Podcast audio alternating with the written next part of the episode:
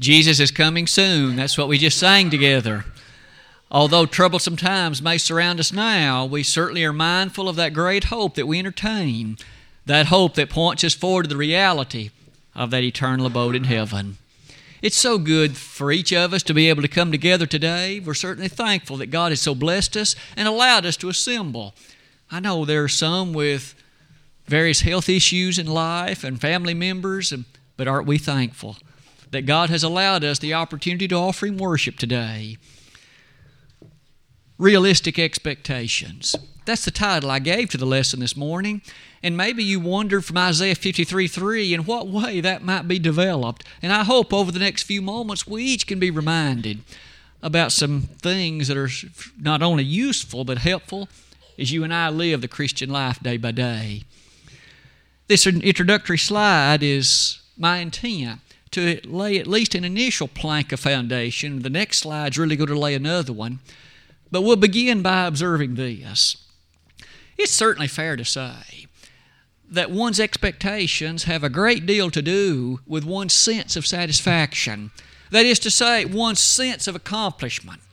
If my expectations are set so high that I really am never able to meet them, then it's quite likely I might, I might feel disappointed. I might feel a bit of despair. I might even feel a failure. The Bible encourages us to have proper expectations, realistic ones, and today's lesson reminds all of us about the life of Jesus and how that he is our prime example when it comes to this. You'll notice about the middle of that slide. The world in which we live often can be so demanding. A world who sets the bar so terribly high, and if we aren't careful, that kind of thinking might even appear in our walk with Christ and lead to some disappointment, to some dissatisfaction. This next slide, as I mentioned, is really the additional plank that I alluded to a moment ago. Isn't it true that you and I are asserted that in the Bible there is a tremendous victory attached to Jesus? And every one of us as Christians, all of those who are faithful to the Lord, can appreciate the promise of passages like these. In 2 Corinthians 2.14, for example, now thanks be unto God, which always causeth us to triumph in Christ, and maketh manifest the savor of his knowledge by us in every place. Now, Paul said, those in Christ always enjoy victory. In Romans 8, verses 35 and following, Paul said it like this on that occasion Who shall separate us from the love of Christ? Shall tribulation or distress or famine or nakedness or peril or sword? As it is written, For thy sake we are killed all the day long. We are accounted as sheep for the slaughter. Nay, in all these things we are more than conquerors to him that loved us. For I am persuaded that neither death, nor life, nor angels, nor principalities, nor powers, nor things present, nor things to come, nor height, nor depth, nor any other creature shall be able to separate us from the love of God which is in Christ Jesus our Lord. It's easy to gain a sense from those verses. I, as a Christian, am promised victory. I'm promised an overwhelming essence of success, for nothing can stand between me and Christ. If all that be true, and in addition to that, there are verses like these. Didn't Jesus say, if you've got faith of a mustard seed, you can say to this mountain, Be thou plucked up and cast into the sea, and it'll be done? Mark chapter 11. May I suggest to you, those verses perhaps bring me to this. If all of these things are true, then why am I feeling despair as a Christian? Why do I feel disappointment on occasion? Why am I not successful at accomplishing that which would appear so clearly to be the will of God? Have you ever felt like that? Honestly, have you ever felt like that? My guess is every one of us, probably many times, have felt a weight resting upon us, much like this. And yet, in light of these verses, how can it be so? As I mentioned, realistic expectations. The next slide is going to bring me to make this observation. There are certain things Jesus could not do. I said that the way I meant to say it. There were certain things even Jesus could not do. And may I say, if Jesus couldn't do them, should I expect to be able to do them? If there were certain things Jesus couldn't accomplish, certain things he was unable to bring about, should I be disappointed if I can't do that? At the top of that slide, you'll notice this. We know that our Savior lived perfectly. He never made a mistake. He never committed a sin. He never spoke something that was inappropriate. He never thought anything inappropriate. He never went anywhere inappropriate. In Hebrews 4:15 it says we have not an high priest that cannot be touched with the feeling of our infirmities but when in all points tempted like as we are yet without sin. 1 Peter 2:21 says there was no guile in his mouth. I say that to say this. This man was perfect. He never erred. He never missed a judgment. He never made a wrong conclusion. Not only that, he knew what was in man. John 2:25 says you didn't have to tell him what you were thinking. He knew it already. Again, may I say, in light of that degree of knowledge, his ability to read individuals, his capability of understanding regarding the Word of God, he knew it perfectly. And if there were some things he could not do, should we be disappointed if we can't do them either? Let's look at example number one. Jesus couldn't avoid sorrow. He couldn't avoid grief. He couldn't avoid frustration. I said that right. As you and I look at the life of our Master, there were times that he felt grief. In John 11 35, Jesus wept. His good friend Lazarus had passed away. And you and I remember on other occasions he extended compassion to families who themselves were the throes of anguish and grief over the loss of a loved one or over some other great matter weighing upon them. Jesus knew, felt those things. In addition to that, might I add this one? In Luke 9:41, even his own disciples they didn't learn the things that the Lord would have liked them to learn. And when they asked him a later question, he said, Oh, ye faithless generation, must I tell you this again? Now, maybe you and I can remember. So here was the perfect one, and yet he was a bit disappointed sometimes in others. He again felt the tears and the grief that came with loss. You and I then should appreciate we mustn't beat ourselves too much. When we too recognize life is going to bring disappointment our way, it's going to bring moments of grief, it's going to bring moments of frustration. Even the Lord faced it. And if the Lord couldn't live a life without those things, why should we expect to be able to do that? But rather, isn't it true from John 14 9? That the sorrows of life, even as the Lord addressed Philip on that occasion, he reminded him that although Jesus was God in the flesh, there still was the very present reality that comes with this life and the things it brings. So, lesson number one today has been Jesus couldn't avoid sorrow, and you and I will not be able to avoid it either. What else could Jesus do? What else about his life perhaps is worthy of reflection? Jesus couldn't go without rest. You and I live in a world, and we know it well, and the demands can be so high a recent statistic I saw from the Washington Post, which quoted it from a Gallup poll, said that now nearly 20% of full time workers in our country work in excess of 60 hours a week. Almost 20% of them. Maybe that's some in this audience. Maybe that's you and I. And when you add to that the demands at home, the demands in the family, the demands in the community and other places, there are times maybe we feel inundated, overwhelmed with the nature and the demands of the work about us.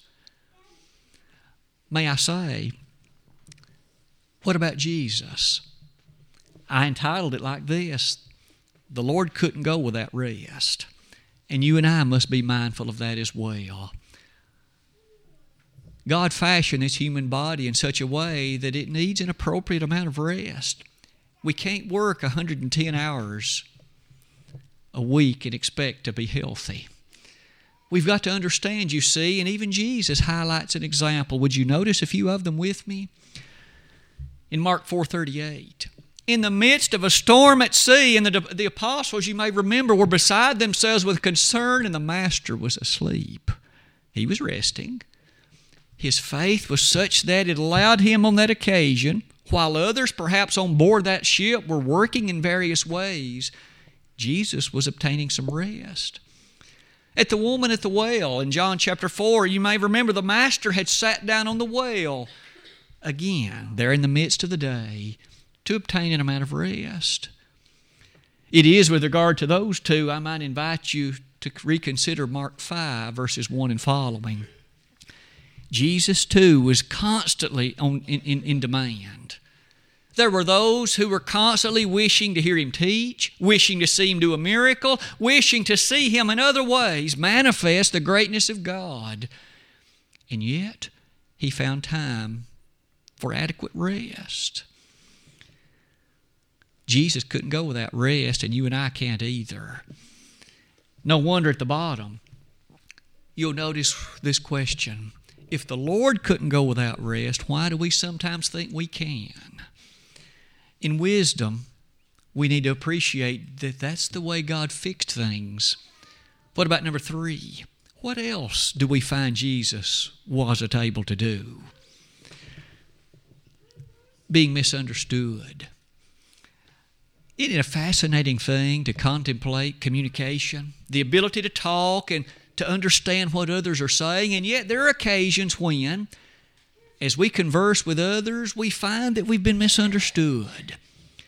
Now, frankly, sometimes that misunderstanding is purposeful, and that is to say, someone has an agenda, someone has a particular thing they want us to have said, but we didn't say it. But on the other hand, sometimes misunderstanding is accidental. Someone listened to what we said, but they interpreted it differently than the way we said it or we intended it to be understood. Sometimes that frustrates us. You know, I've never been like those athletes who are constantly having to give interviews and constantly being in position to state something about a coach or a game. Sometimes they claim they're misunderstood a lot. And sometimes our politicians make that claim. But it's also true sometimes, just as common people, we also feel the same. Think about Jesus, if you would. Might I draw your attention to John 2, verse 19? In that verse and those that follow, Jesus, you may remember, was rather early in his public ministry. And he, on that occasion, had made the statement Destroy this temple, and in three days I'll build it again. At the time, it seems as if they really struggled with what he said. And in fact, later on in his life, they would actually use that against him, supposing that he was talking about the physical edifice that Herod was building. 46 years it's been in building. And he's going to build it in three days. Notice they took what he said in a different way than what the Lord was teaching because he was talking about his body. He was talking about his resurrection. He was talking about the fact of the crucifixion, followed by the fact in three days he'd be raised. To that, might we add this example in Mark 14 58, where again that was later mentioned by false witnesses who purposefully took the Lord's words and construed them against him. Have you ever had someone to take what you said and ultimately used it against you? If so, Jesus knows exactly where you've been he felt it too. No wonder we can always go to the Master and recognize that on Him we can lay the concerns and the burdens of our life, resting assured He knows what we're feeling, and He is able to assist us and to help us and to give us the guidance and the insight we need. So far, are you gaining the impression certain things the Lord was unable to do? Maybe we shouldn't be too upset when we too are unable to accomplish these things either. What about number four? What else could Jesus not do? Jesus couldn't avoid making enemies. Now, maybe this one's obvious, but nonetheless, it's so worthwhile. As you and I sometimes live to the best of our capability, in harmony with the Word of God, and we strive to do that in a way that would be the perfect and wonderful example of a person dedicated to God. Nonetheless, we may discover someone has something out for us. Someone doesn't appreciate us. Someone has gone to the boss or others and have said things hurtful and deliberately accusative of us. Maybe sometimes even other individuals of whom we would think much dif- differently and much better. But may we remember the perf- most perfect life ever lived also had its enemies. Never did he commit a sin. Never did he speak reproachfully in a deliberately hurtful and purposeful way, and yet he had his enemies. Look at some of these observations. In John 15, verse 18, really only a few hours before he'd be crucified, on that occasion, the Lord rather dramatically said that he had his enemies. And he even said it like this The world has hated me, and it will hate you too. Now, he was speaking not only about those of his disciples on that occasion, but yea, through the principle of the consideration of time, every one of us know to some extent the meaning of it. The Lord had his enemies.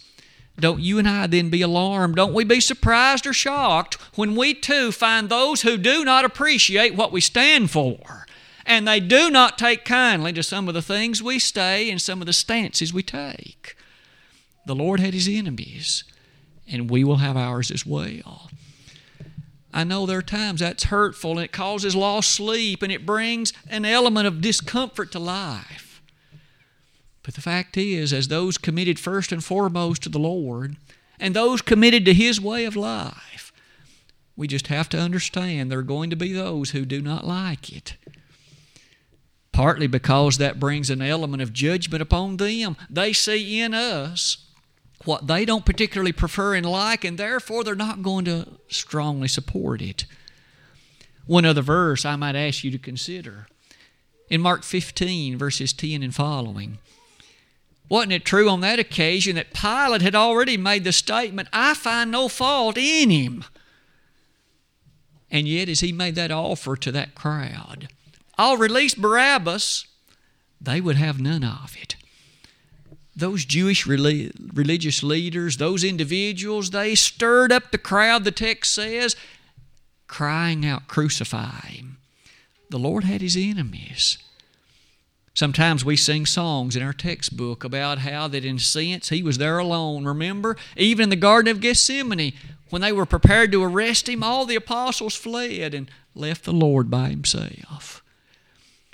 Just as the sheep, you remember, they were scattered, but the shepherd, of course, was by himself.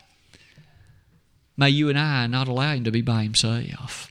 He had his enemies, and may you and I, in dedication and commitment, ever remain true to him. You'll notice on that slide, next up is number five. What else couldn't Jesus do? And therefore, in reasonability, what else may I and may you not be able to accomplish? I've worded it like this The Lord was the finest preacher this world has ever known. Again, he could read the hearts of men, he knew what people were thinking. And even under his preaching, not everybody repented. Not everybody responded in faith. Not everybody turned to the Lord. If the Lord then endured that, what about you and me today? Will I be successful? Will you be successful in causing everybody to whom we speak to turn to Jesus? Surely we expect that's not going to be a reality. And if we expect it to be so, we're likely to be disappointed. We're likely to be hurt. We're likely to be frustrated. Because even Jesus couldn't get everybody to respond to the Lord, not everybody to the gospel. Let's look at a few passages to make that plain. In Matthew chapters 5 through 7, that fantastic sermon, often known as the Sermon on the Mount, and in that set of passages, the Lord, of course, directly pointed the finger at many activities. But what happened as it ended? You and I remember well. He talked about a wise man, and he talked about a foolish man, and he said that wise man built his house on a rock. The foolish man built on the sand. Now, that was an easy teaching, and at least the idea was readily appreciated.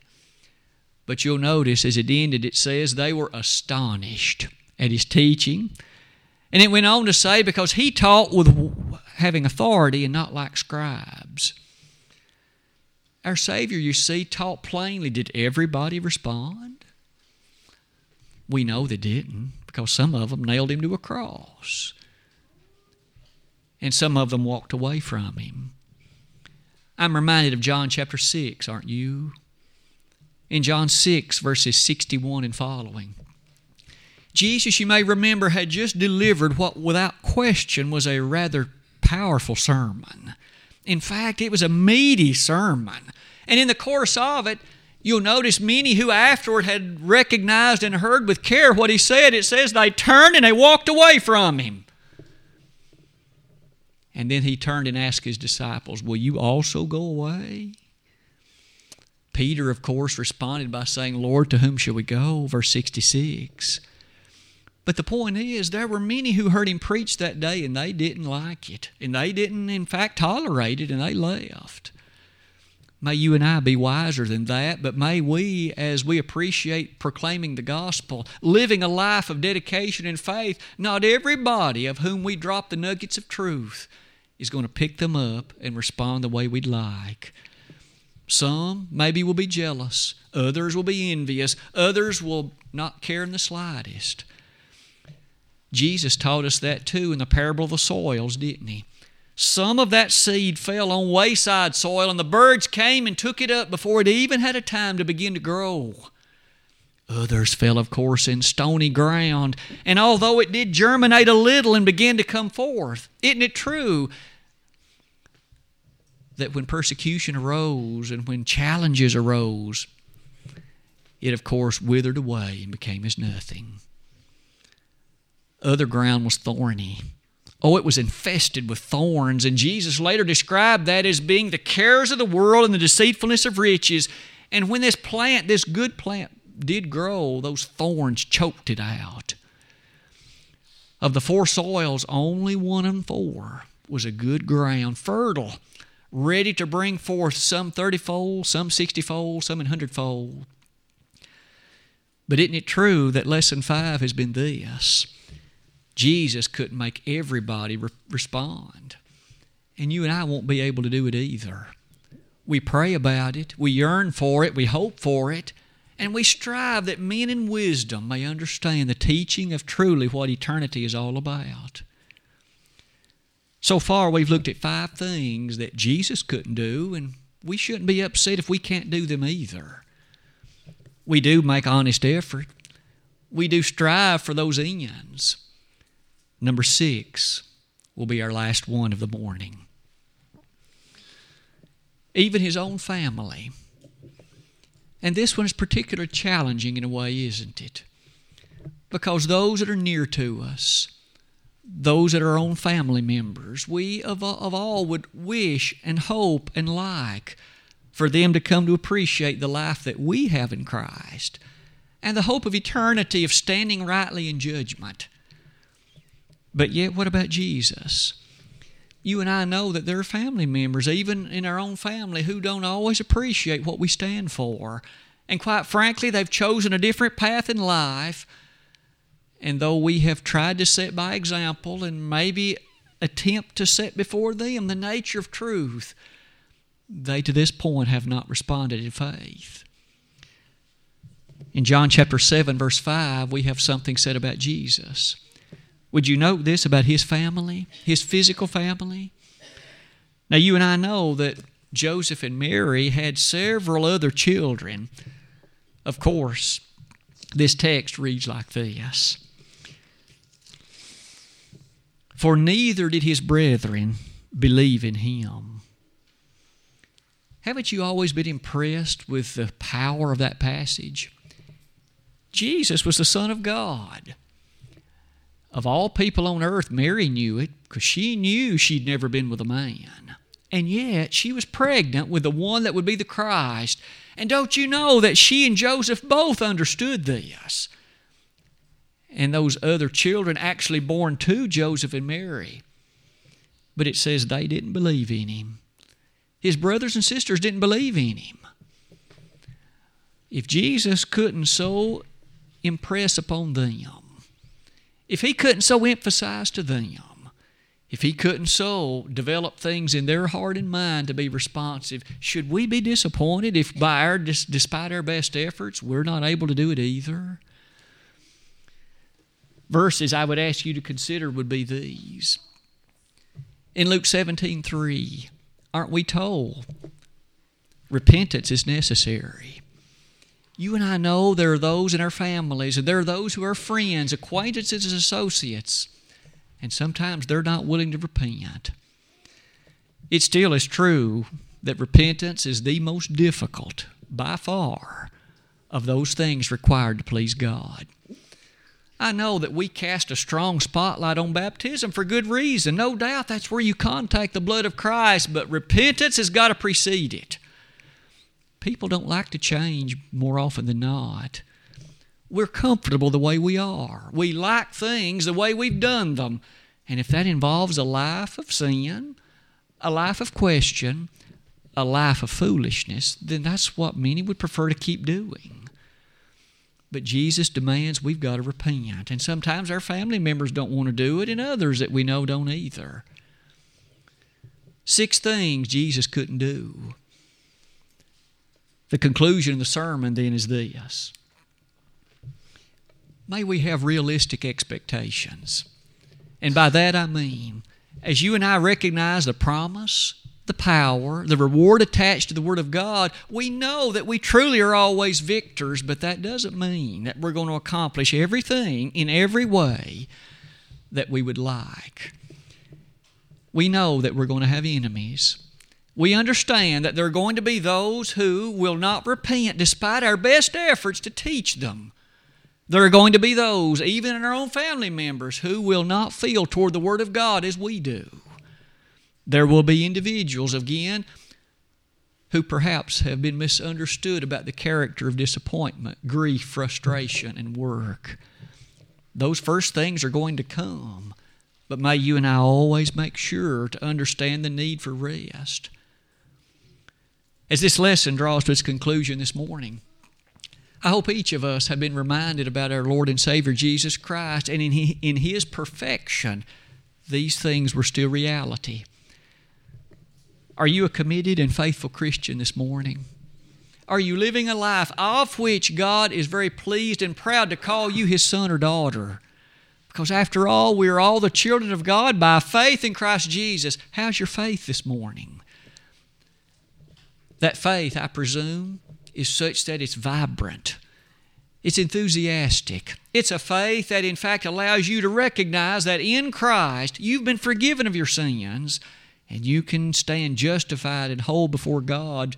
For if we walk in the light as He is in the light, we have fellowship one with another, and the blood of Jesus Christ, His Son, cleanseth us from all sin. 1 John 1 7. But maybe there's someone in this audience, one or more individuals, who have reached a point in life when maybe you've never obeyed the gospel, but you've come to realize how desperately you need to. Eternity hangs in the balance, and you're not ready for it. You realize the one and only way to heaven is through Jesus Christ. You've got to follow the Lamb whithersoever he goes. Revelation 14 4.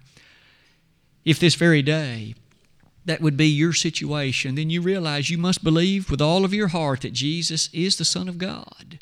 And you must repent of your sins. And you must confess His name as the Son of God, and you must be baptized. What a joyous moment it is to witness a baptism. Somebody who has made the choice to commit his or her life to Jesus Christ. Today, if you have become a Christian, may I ask the same question How's your faith? Is that faith still vibrant? Is it still living? Is it still enthusiastic? Or is it dead? If your faith is dead, don't allow it to remain that way. Because in Hebrews chapter 6, those with that kind of faith are said to perish, they're said to be lost. And if your faith is in that character today, why not come back to the Lord? He loves you, He still shed His blood for you. Though at this point you have chosen to distance yourself from Him, it isn't His fault, it's yours. But you know He's willing to forgive. He's willing to forget everything you've done. But you've got to believe in Him. You've got to believe He'll forgive, and you've got to repent of those things and confess them. And if you'll do that, He will be happy, in fact, delighted to welcome you back home.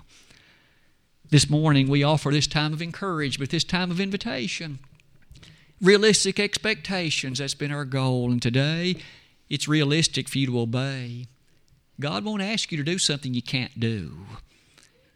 This song of encouragement's been selected. If anyone in the audience would wish to come, let today be the day and do it at once while together we stand and while we sing.